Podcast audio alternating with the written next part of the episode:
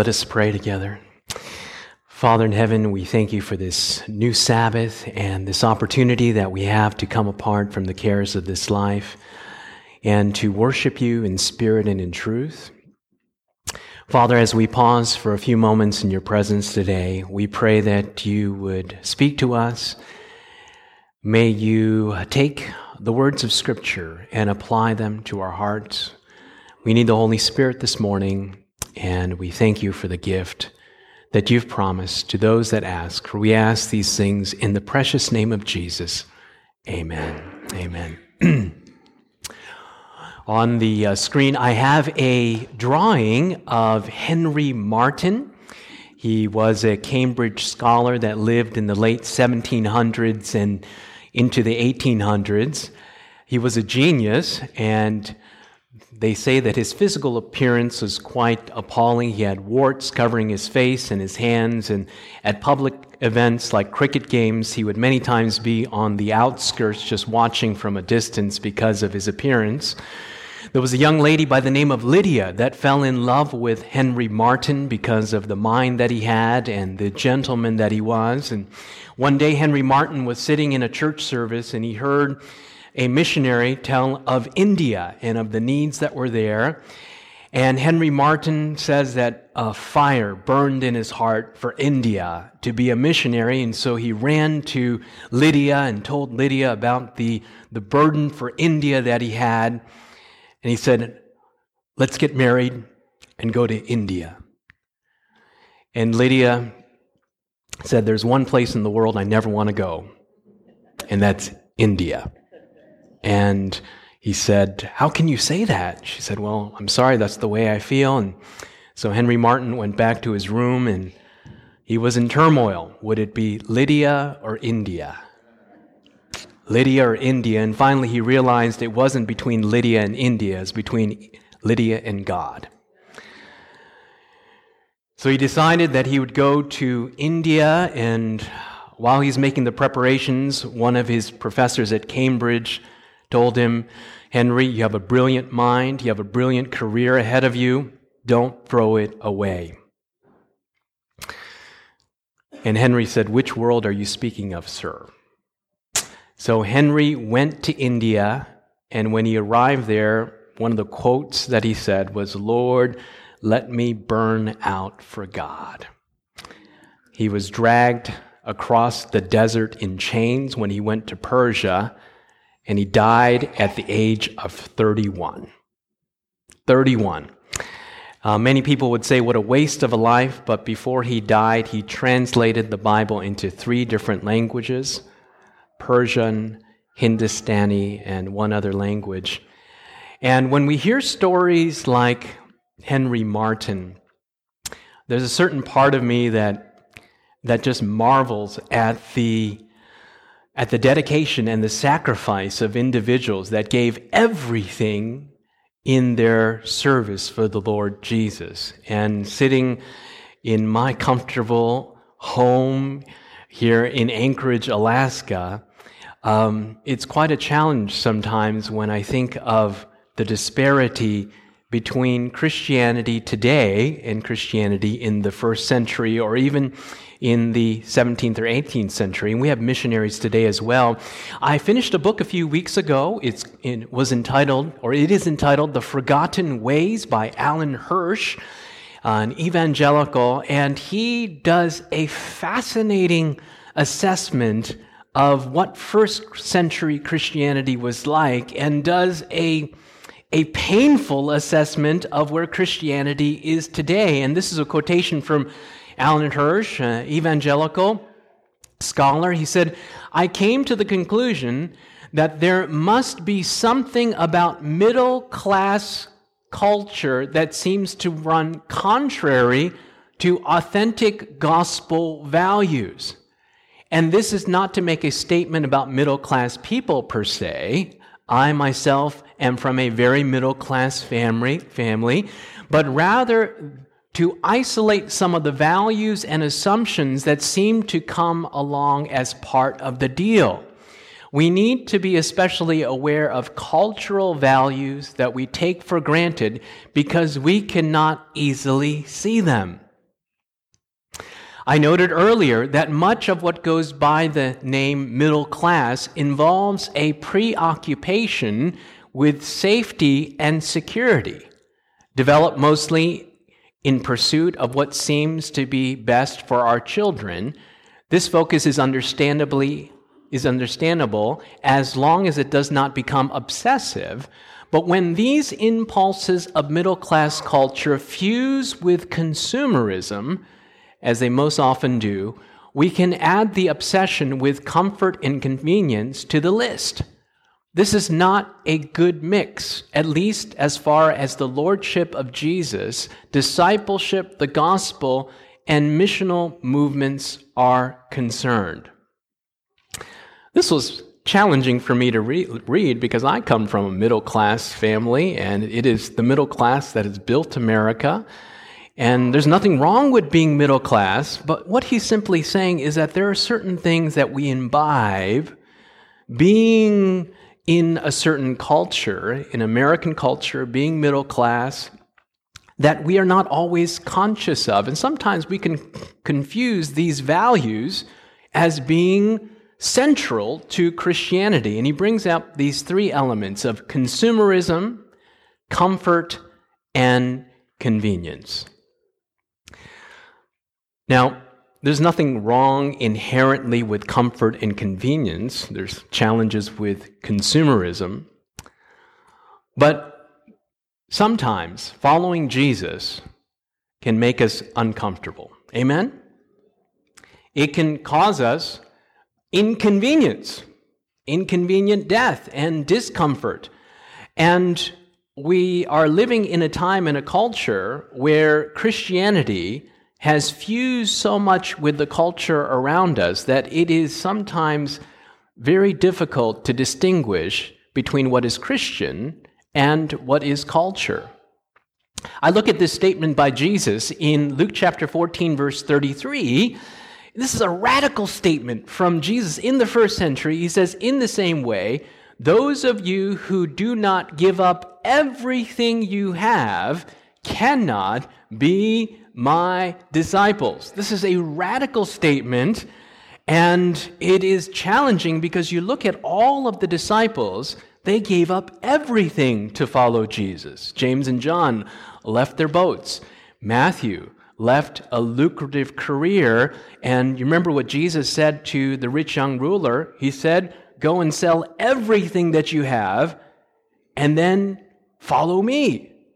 So you can see that Christianity in the first century is required radical dedication, radical commitment. And this is not to say that we are to go out right now and sell everything, but what I believe the Bible is calling us to be and to do is to hold on to our possessions and our livelihoods lightly. Amen? And that they not be central to our existence. And if the Lord does call us to radical sacrifice, to give these things up, that we be willing to follow Jesus wherever he may lead. And I've had a personal reflection about how consumerism has affected me as a pastor. You know, you get into these things, and I have a hobby in photography. I shared a, a few uh, sermons ago, and it seems like there's always a new camera coming out that makes mine look dull and less megapixels and doesn't have the same ISO, and, and you're always longing for the newest thing and the latest gadget, and you get into this consumerism rut. And the realization sinks over me that Christianity and consumerism are very far apart from one another. They are antithetical to the gospel message. So, how do we process this concept of radical commitment found in the Gospels? And we're in our series on the sanctuary, and today we're focusing on the brazen altar. It's the first article of furniture that you come to in the sanctuary. There were different sacrifices that were um, on the brazen altar. You had the sin offering, uh, you had the trespass offering, but there was one sacrifice that went back all the way to Genesis. It's the most prevalent sacrifice in Scripture in the Old Testament, and it is the burnt offering. The burnt offering was quite different than the other offerings. The other offerings, many times the priest or the person bringing the offering would get a portion of that offering. It was to be a part of what the priest received and a part of their food allotment in some of the different offerings. But the burnt offering was different.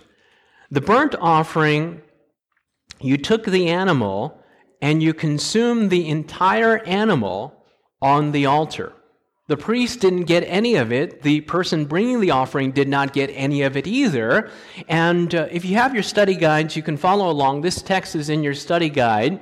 This is the first sacrifice that's recorded in Leviticus chapter 1. And, uh, you know, when you try to read the Bible through, you get through Genesis very good, you get through Exodus usually, and then when you get to Leviticus, you're like, hmm, this is challenging. All these sacrifices, well, what all do they mean? And this is the first sacrifice that is described in Leviticus 1.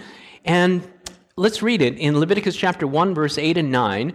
Then the priest, Aaron's son, shall lay the parts the parts of the animal that they've that has been killed, uh, the parts the head, the fat, in order on the wood that is on the fire upon the altar. But he shall wash its entrails and legs with water, and the priest shall burn how much of it? All on the altar as a burnt sacrifice, an offering made by fire, a sweet aroma to the Lord. So this animal is is to be placed on the altar, it's to be washed, and all of it is to be burned on the altar. Now, from a certain standpoint, you think to yourself, like, what a waste. I mean, you mean uh, no one gets to eat any of it? It's just consumed, not even the priest. The entire altar is, uh, the entire animal is placed on the altar and it's just burned up. And, and notice the response that God has to this offering.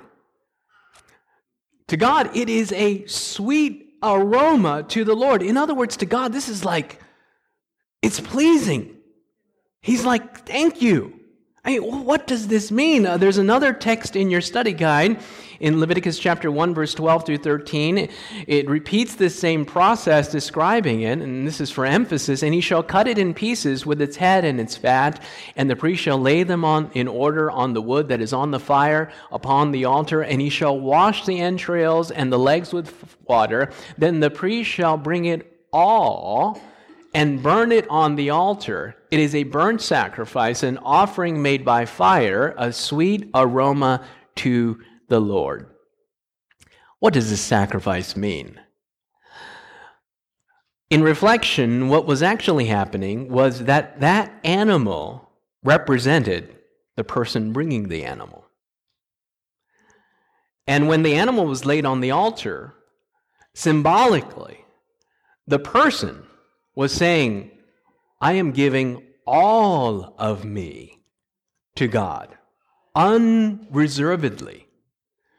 It, it was a, a, vicarious way of, of giving surrender. So you bring a perfectly good animal to the sanctuary and you take the entire animal, it's consumed on the altar, and by, by this offering, you are saying, Lord, I give you everything I am unreservedly. And to God, he says, like, that's the most awesome thing you could ever do. It is sweet to God. Um, one scholar in reflection says that the parts of the animal that are placed on the altar represent us, and these are the parts. The head represents the mind and the intellect. The inwards represent the will and the emotions. The legs indicate the walk, which represents the conduct and the lifestyle and the fat represents the health and the virility. Remember what Jesus said Thou shalt love the Lord your God with all your heart, with all your soul, and with all of your mind. Now, to be clear, um, this was not payment. This is not a person saying, Look, I give all of me because this is what it requires in the transaction of salvation, and, and this is my payment to God so that I can earn salvation, but this is purely relational. Purely relational. This was not a forced offering, this was voluntary, and a person being so touched by the mercies of God would say, Lord, because of what you've done for me, I give you all of me. The most intimate relationship we can have this side of heaven with human beings is marriage. Marriage is a radical thing. When you say yes to that person, you're saying no to a billion other people or billions of other people uh, in the same breath. And you are fusing your life together. You're giving all of yourself to that individual. And no one goes to a wedding, well, most people don't, say, what a tragic thing. Terrible. Total commitment. I mean, you're giving all of yourself to each other. Oh, give me a handkerchief. I'm going to just weep and mourn because of this radical commitment. No, there are tears of joy at weddings because there is that total giving of yourself to the other person. Ideally speaking, of course, the way that marriage was intended to be. And that's what makes marriage so beautiful. And so, in the relational aspect with God, when a person is so touched by the love of God, notice the response of the person voluntarily saying, Lord, I give you all. I give you all, unreservedly to God. This is from the book The Sanctuary Service, page 90. The offerer placed himself symbolically on the altar, his entire life wholly devoted to God, and the burnt offering signified all that I, what does it say? All that I am is Christ.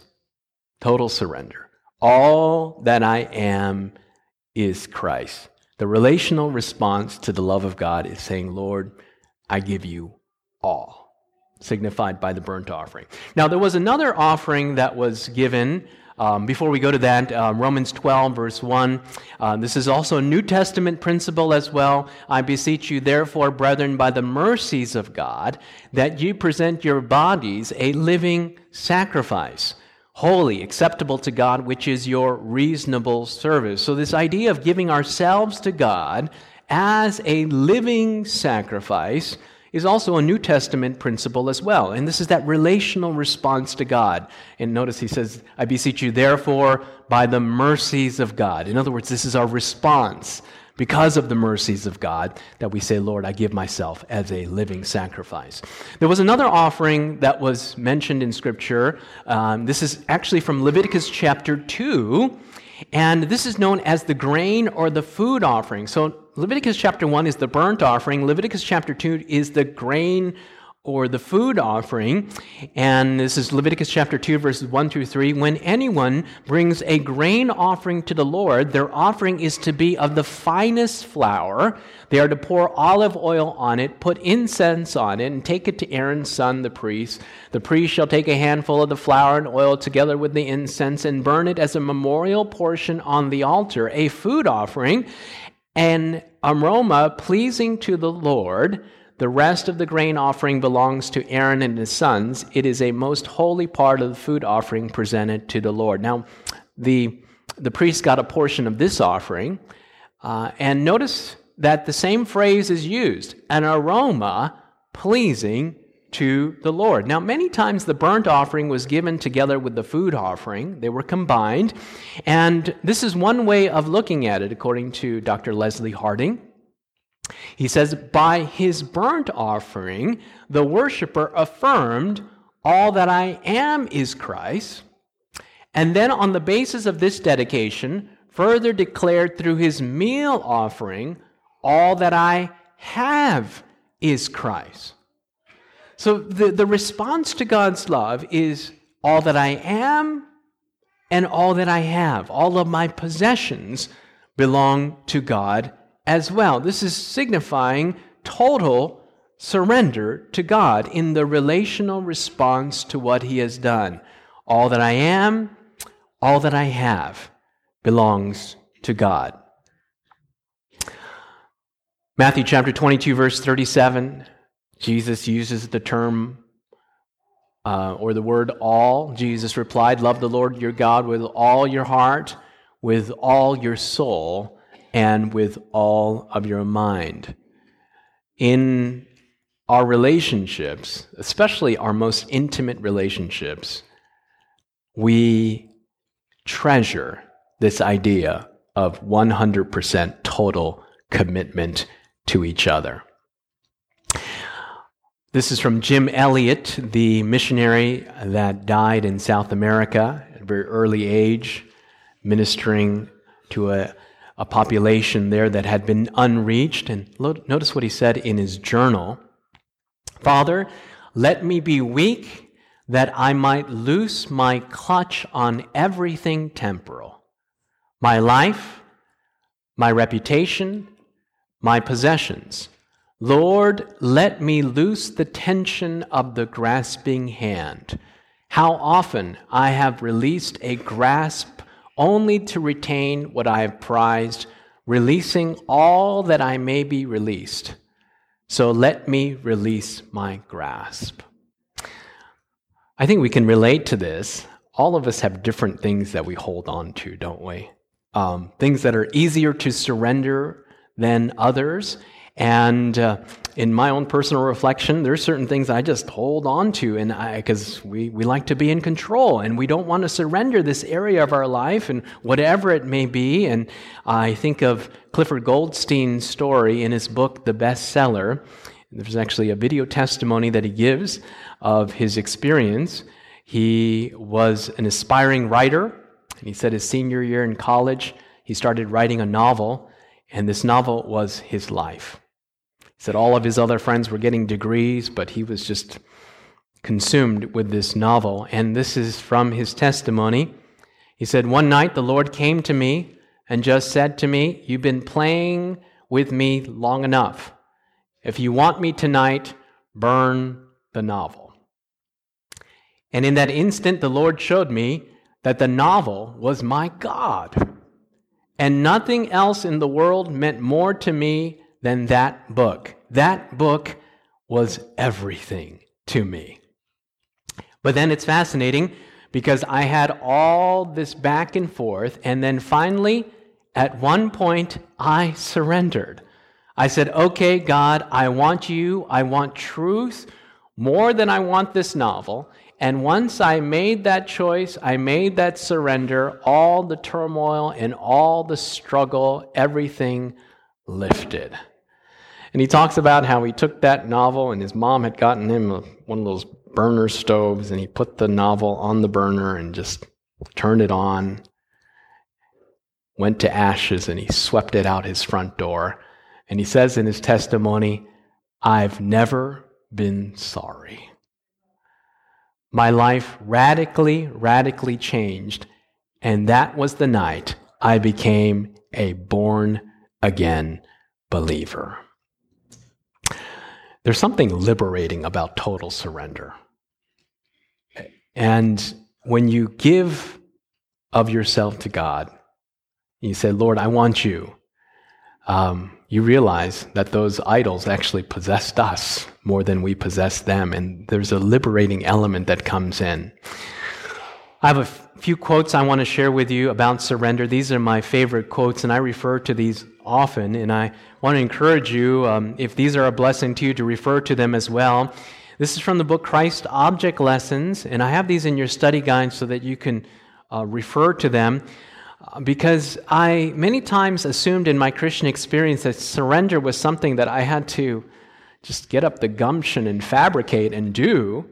Um, but the reality is, we can't even surrender. And this is from Christ Object Lessons, page 159. No outward observances can take the place of simple faith and entire renunciation of self. Listen to this no man can empty himself of self. In other words, we can't even surrender on our own. We can only consent for Christ to accomplish the work. Then the language of the soul will be Lord, take my heart, for I cannot give it. It is thy property. Keep it pure, for I cannot keep it for thee. Save me in spite of myself, my weak, unchristlike self. Mold me, fashion me Raise me into a pure and holy atmosphere where the rich current of thy love can flow through my soul. We can't even give ourselves to God. We can only say, Lord, I need help. I need help. That consent is the most powerful thing. Um, the second quote that I refer to often in my Christian experience, Steps of Christ, page 47. Many are inquiring, How am I to make the surrender of myself to God? You desire to give yourself to Him, but you are weak in moral power, in slavery to doubt, and controlled by the habits of your life of sin. Your promises and resolutions are like ropes of sand.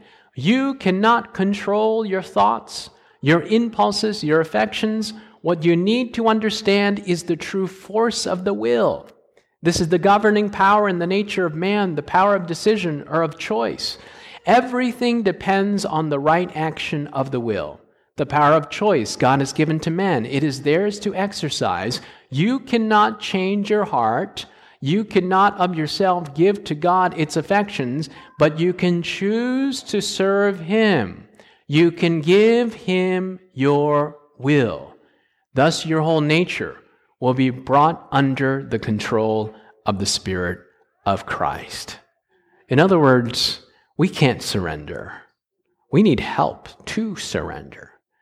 Um, last quote I want to share with you in regards to surrender. This is from Thoughts from the Mount of Blessing, page 142. Beautiful quote. I've referenced this before. The will must be placed on the side of God's will. You are not able of yourself to bring your purposes and desires and inclinations into submission to the will of God, but if you are willing to be made willing, God will accomplish the work for you. How do we surrender? Well, we can't surrender. But you can go to God and say, Lord, I have this thing I'm holding on to in my life. Uh, I love it. I don't want to give it up. Help me to want to surrender. Um, there are so many times that I prayed to God and I've said, Lord, um, I don't want to give this thing up. I enjoy it too much. Change my heart oh God. Help me to desire, to desire. And this is the, the way that surrender works is surrender is not something that we just conjure up and say lord i'm gonna i'm just gonna do this thing. Pull yourself by your own bootstraps. Surrender is is really saying to god and saying lord this is who i am. These are the things that are weighing me down. And lord i need help. I need help because I don't even want to give this up. I don't even want to change, but help me to want to change. And this is the ground from which it works. Um, so many times I feel like uh, I can be kind of insincere in my prayers and come to Him and kind of be fakey, but you can come to God and say, Lord, this is who I am. Change my heart, change my desires. Help me to give this up for you. And it's a beautiful thing because God, that's all He wants is that window, is that consent, is that permission. And He will work in you to will and to do of His good pleasure. What is the area that God is calling you to surrender today? What is the area that you're holding on to very closely? And the reality is, we are never more happier and free as to when we let the Lord release our grasp of these areas in our lives. Um, the question comes this is in your study guide how often am I to surrender? Is it once surrendered, always surrendered? The reality is uh, this is a daily thing. 1 Corinthians chapter 15, verse 31 I die daily. Every day, get up and say, Lord, help me willing to be made willing. I surrender my life to you. This should be a daily prayer. It should be your first prayer that you pray in the morning, saying, Lord, I want to consecrate my life to you. Um, again, Christ Object Lessons, page 159. It is not only at the beginning of the Christian life that this renunciation of self is to be made, at every advanced step heavenward, it is to be renewed. All of our good works are dependent on a power outside of ourselves. Therefore, there needs to be a continual reaching out of the heart after God, a continual, earnest, heartbreaking confession of sin, and humbling of the soul before Him. only by daily renunciation of self and dependence on Christ can we walk safely.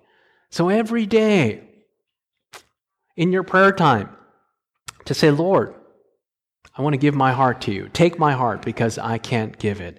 I want to be willing to be made willing. Change my heart, oh God. Make it ever true. Our last text there in your study guide, I referred to it earlier, but there's a couple words that I emphasized on the screen. Romans chapter 12, verse 1. I beseech you, therefore, brethren, by the mercies of God. Has God been merciful to you today? Has He been merciful to you in your Christian experience? Has He been very forbearing and forgiving of our mistakes? He has. I mean, I would have given up on myself long time ago, but praise the Lord, His mercies are new every morning. He, does, he never gives up on us. And so Paul has just spent 11 chapters expounding on the mercies of God, the grace of God, the love of God, the forbearance of God. And then after he has just spent 11 chapters, he says, I beseech you, brethren, by the mercies of God, based on what God has done for you, that in response to the relational love that God has given, that you present your bodies a living sacrifice holy, acceptable to God. And he says, by the way, this is reasonable. This is reasonable. In light of everything that God has done for us, our response is, Lord, I give you all. All that I am, all that I have, I give to the Lord. And let us stand as we sing our closing hymn. Um, and may this be our prayer this morning as we reflect on the mercies of God. I pray that this is my response to Him. All to Jesus, I surrender. All to Him, I freely give. May this be our offering to God for what He has done. All to Jesus, I surrender. This media was brought to you by Audioverse a website dedicated to spreading God's Word through free sermon audio and much more. If you would like to know more about Audioverse, or if you would like to listen to more sermons, please visit www.audioverse.org.